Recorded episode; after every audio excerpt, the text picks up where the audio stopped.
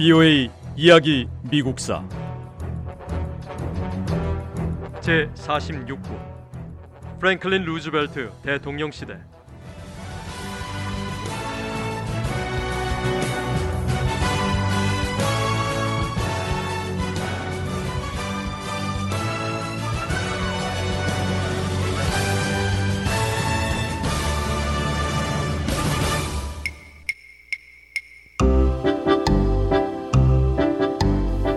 (1930년대) 미국인들이 라디오 앞에 모인 것은 음악을 듣기 위해서가 큰 이유였습니다.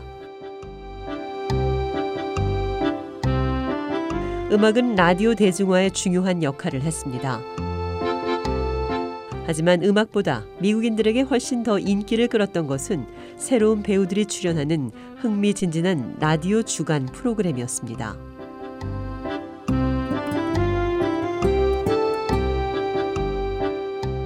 미국인들은 학교나 직장에서 집으로 돌아오면 라디오를 켰습니다. 그리고 출연자들이 들려주는 재밌고 우스꽝스러운 얘기에 울고 웃었습니다.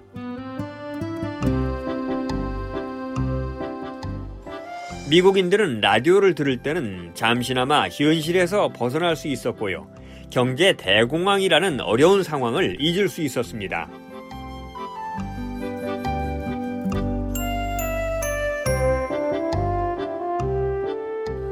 1930년대 라디오는 대공황으로 힘들고 지친 미국인들을 위로하며 하나로 모이게 했고 서로의 경험을 공유하게 만드는 존재였습니다.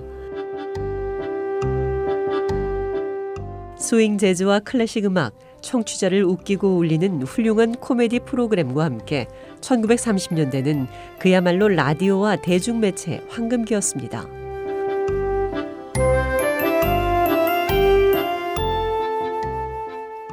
라디오와 더불어 미국에서 할리우드와 미국 영화 산업이 훨씬 더 숙련되고 영향력이 커진 것도 1930년대였습니다.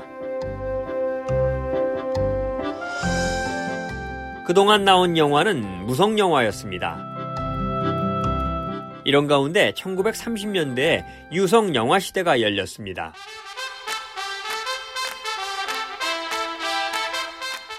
영화 감독은 배우가 대사를 하는 영화를 만들어 내보낼 수 있게 됐습니다. 무성 영화 시대를 넘어 유성 영화가 등장하자 미국인 수백만 명이 영화관을 찾으며 관심을 보였습니다.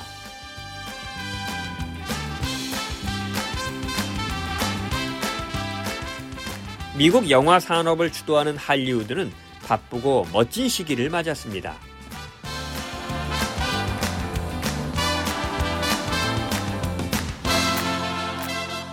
유성 영화 시대로 들어서면서 매력 넘치는 새로운 배우들이 등장했습니다. 미국인들은 용감한 선장들과 Boys Town으로 2년 연속 아카데미 남우주연상을 받은 스펜서 트레이시와 미국의 고전 할리우드 황금기를 대표하는 전설적인 배우 베티 데이비스를 보기 위해 영화관을 찾았습니다.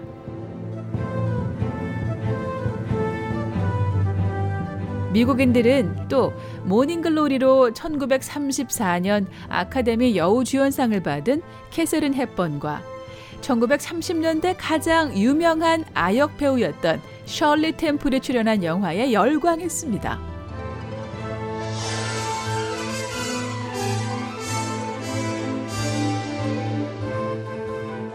무엇보다 이 시기 가장 유명한 영화는 클라크 게이블과 비비언 리 주연의 바람과 함께 사라지다 였습니다.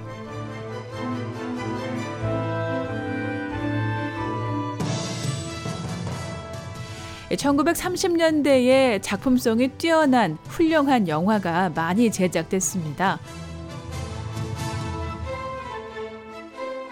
프랭크 카프라 감독의 어느 날 밤에 생긴 일, 프랭크 로이드 감독의 바운티호의 반란,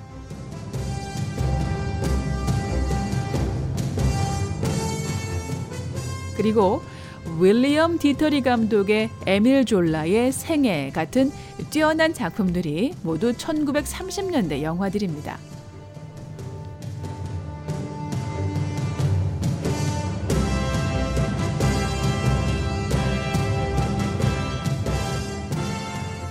1930년대 라디오 방송과 영화 산업의 성공과 더불어 미국 신문에 영향을 미쳤습니다.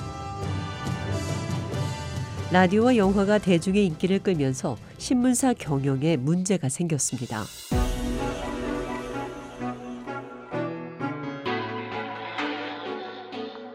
라디오가 보편화돼도 미국인들은 여전히 신문을 사서 읽었습니다.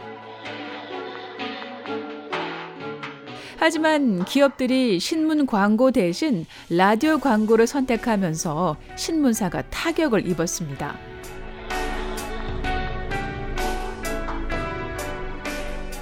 기업은 신문 광고 지면에 자기 제품을 알리는 대신 라디오 광고를 이용해서 홍보할 방법을 모색했습니다.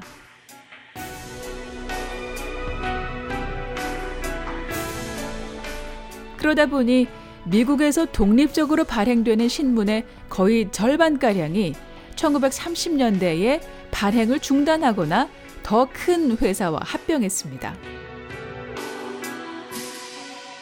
제2차 세계대전 시기에 이르자 경쟁 신문사가 있는 도시는 미국에서 120개 도시에 불과할 정도로 신문사가 줄었습니다. 주간지와 월간지 역시 일간 신문과 같은 문제로 어려움을 겪었습니다.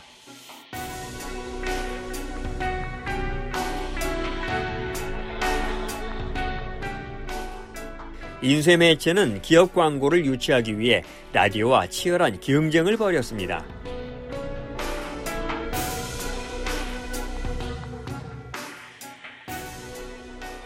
하지만 많은 잡지가 이 경쟁에서 실패했습니다.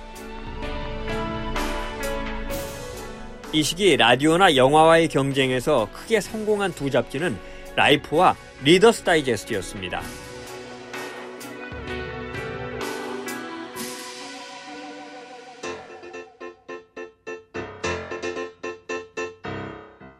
라이프지는 누구나 즐겨볼 수 있는 얘기들을 실었습니다.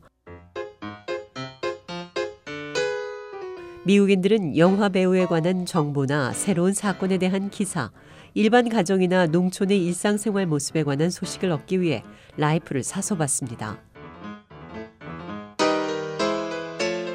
라이프에 실린 사진 역시 어디서든 최고였습니다.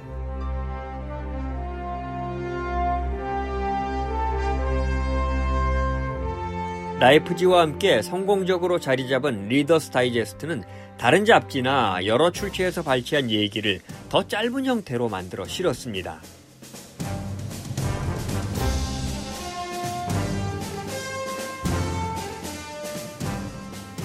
(1930년대) 미국에서 인기를 끌었던 책 대부분은 당시 할리우드 영화와 비슷했습니다.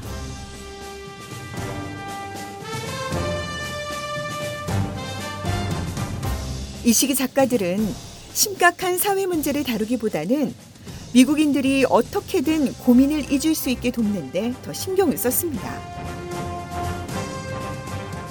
이렇게 해서 작가들은 돈도 더 많이 벌었죠. 실제로 1930년대 활동한 여러 작가는 수익성이 있으면서 수준도 높은 두 가지를 모두 만족시키는 책을 썼습니다.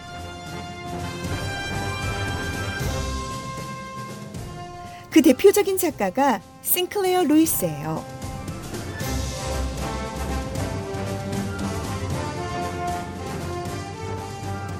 (1930년) 미국인으로서 처음으로 노벨 문학상을 받았던 싱클레어 루이스는 저서 그 일은 이곳에서 벌어질 수 없다에서 다가오는 파시즘의 위험성을 경고했습니다.